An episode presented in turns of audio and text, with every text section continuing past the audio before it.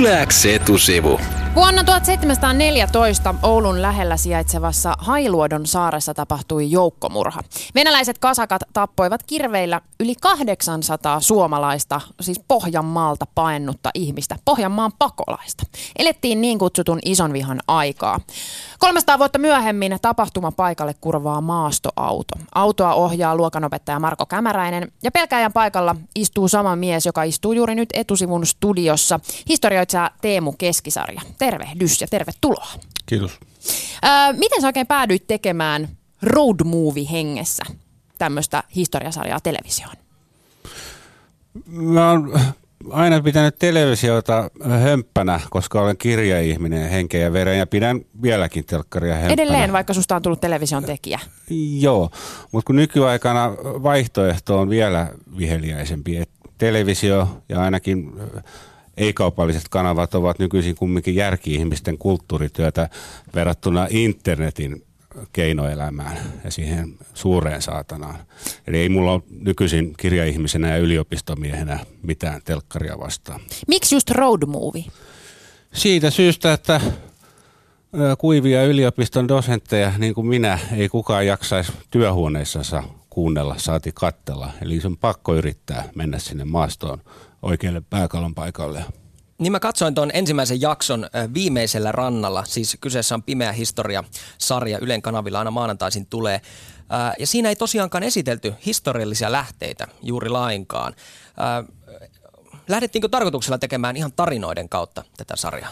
Tarinoiden taustalla on hyvin vankkaa monen vuoden lähdetyötä ja siis minua itseäni parempia asiantuntijoita, mutta ei kaikkea voi näyttää puolen tunnin TV-dokumentissa. Et siellä on oltava paikan päällä ja enemmän läsnä siinä menneiden ihmisten kokemuksessa, elämässä ja kuolemassa. Ja tosiaan siinä eka jaksossa siellä Hailuodossa käytiin ison vihan aikaa 1700-luvun alkupuolella. Ja Suomea ei siis ollut vielä olemassakaan silloin, oltiin osa Ruotsia. Mutta kuinka synkkää aikaa se oli niin, no, Suomen historiassa, suomalaisten ihmisten historiassa?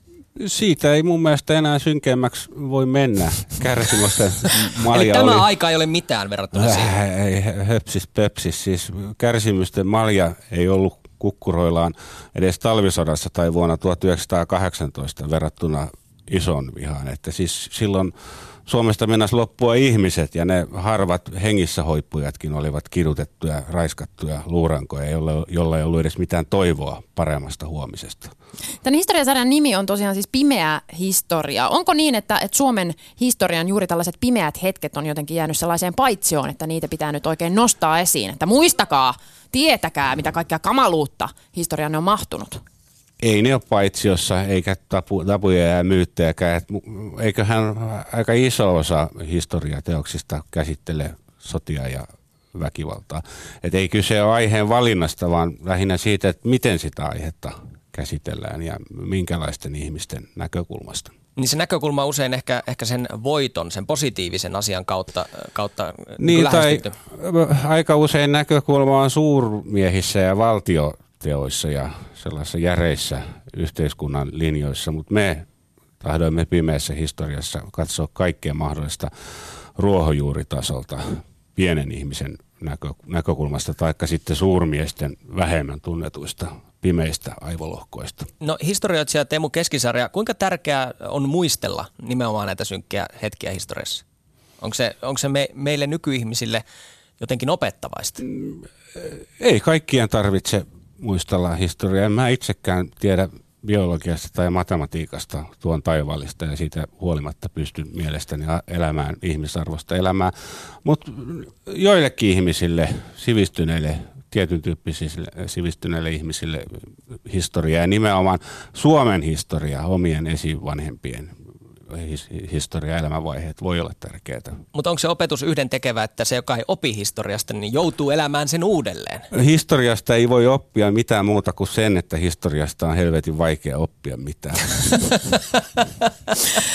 Sä mainitsit äsken jo tabut ja myytit, ja ennen kuin tulit tänne studioon, juteltiin tuossa ulkopuolella ja totesit, että kun mä kysyin sulta, että liittyykö tähän nyt jotain häpeää ja semmoista, niin kuin, että ei olla uskallettu puhua näistä synkeistä asioista, että onko nämä jotain tabuja, niin totesit, että tabut on vähän lätinää ja kyllä kaikesta nyt yli uskalletaan puhua. Se on kliseinen, synkkä ja myrskyinen yö aloitus historiateoksessa, että nyt ollaan muka tabuja rikkomassa ja myyttejä särkemässä. Mä en oikein usko, että Suomessa on monen 10 vuoteen ollut mitään oikeata sensuuria. Ja kyllähän te yleläisetkin tiedätte sen, että Mannerheimin homoilusta tai ihonväristä saa käytännössä tehdä jopa valtamediaan ihan mitä hyvänsä. Ei mua ainakaan kukaan estellyt mun talvisota-tutkimuksessa tai vuoden 1918 luurankojen kaivelussa. Ja niin, myös siis Pimeä historia-sarjan yksi jakso käsittelee suomalaista kansallisikonia Marsalkka Mannerheimia. Ja Aamu-TV:n haastattelussa sä kuvailit Marskia syrjäytyneeksi nuoreksi, jonka koulut menivät, nyt suora lainaus sinulta, päin helvettiä.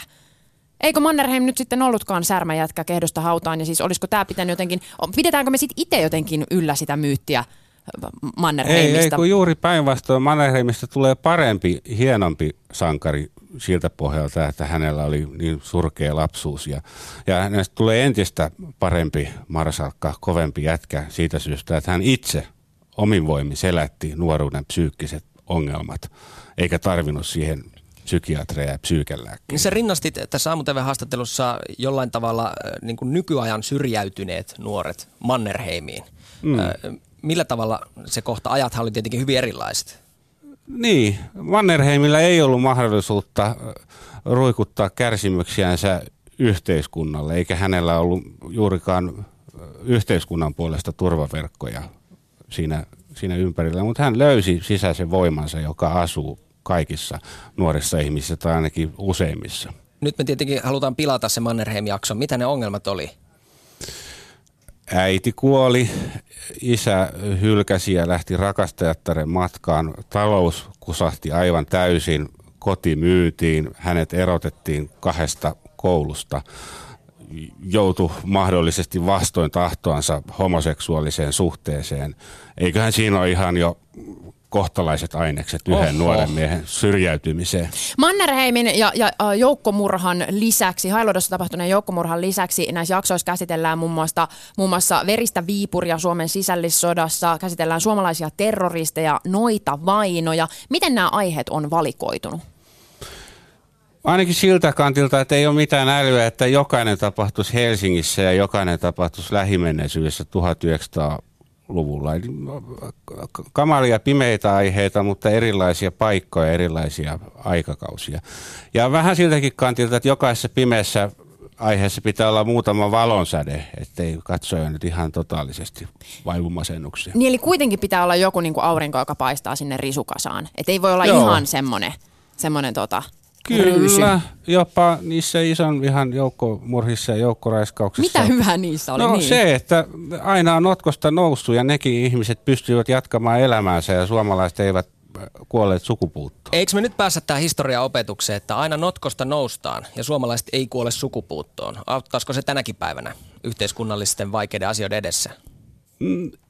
Joo, ja tänä päivänä meitä auttaisi katsominen menneisyyden siitäkin mielessä, että se yhteiskunnalle uikuttaminen loppuisi tai ainakin vähenisi. Et eiköhän nyt yhteiskunta kuitenkin 300 vuodessa on muuttunut aika paljon reilummaksi ja vauraammaksi ja armeliaammaksi.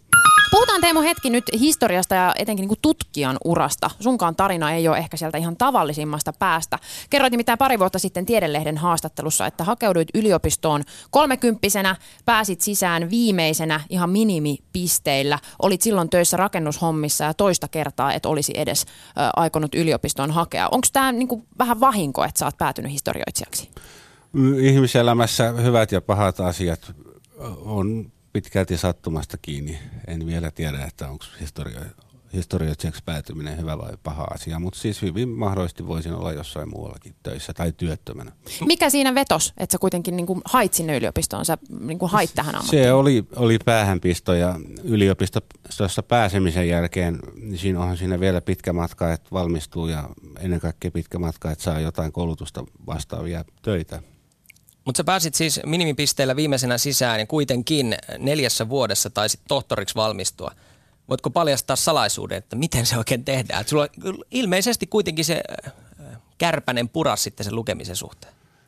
Niin, enkä mä välittänyt arvosanoista yliopistossa. juurikaan, että kunhan vaan äkkiä kävelee lävitse valmistumiseen saakka siellä. Että. Eli junttaa sitten pakolliset kurssit läpi ja sitten kuitenkin varmaan aika paljon joutuu tekemään töitä. Joo, eikä se, ehkä se yliopistossa opiskeleminen ei niin ratkaisevaa ollut, mutta yksi professori Markku Kuisma sattui mut poimimaan käytävältä just valmistumisen jälkeen ja antoi mulle ensimmäiset leipätyöt historian parista, että siitä se varsinainen käänne alkoi. Millaista se historiaitsijan työ on? Onko sulla esimerkiksi joku kammio? Mä oon ahdistunut ja hajonnut niihin kammioihin. Et nykyisin mä kirjoittelen mieluummin yleisissä kirjastoissa, jossa on ihmisiä ympärillä. Et siellä se tekstin paine ja menneisyyden painolasti ei jotenkin tunnu niin kamalalta päässä. Teemu, sä nostit jo esille sen, että sait ensimmäisen historia-leipätyösi sitten professorin kautta, mutta sä oot tehnyt paljon esimerkiksi tilaustutkimuksia. Niin onko historioitsijan työ vähän sellaista palkkasoturin hommaa, että etsitään se työnantaja jostain ja sitten vaan niin kuin käydään tuumasta toimeen ja sukelletaan sinne arkistoiden syövereihin?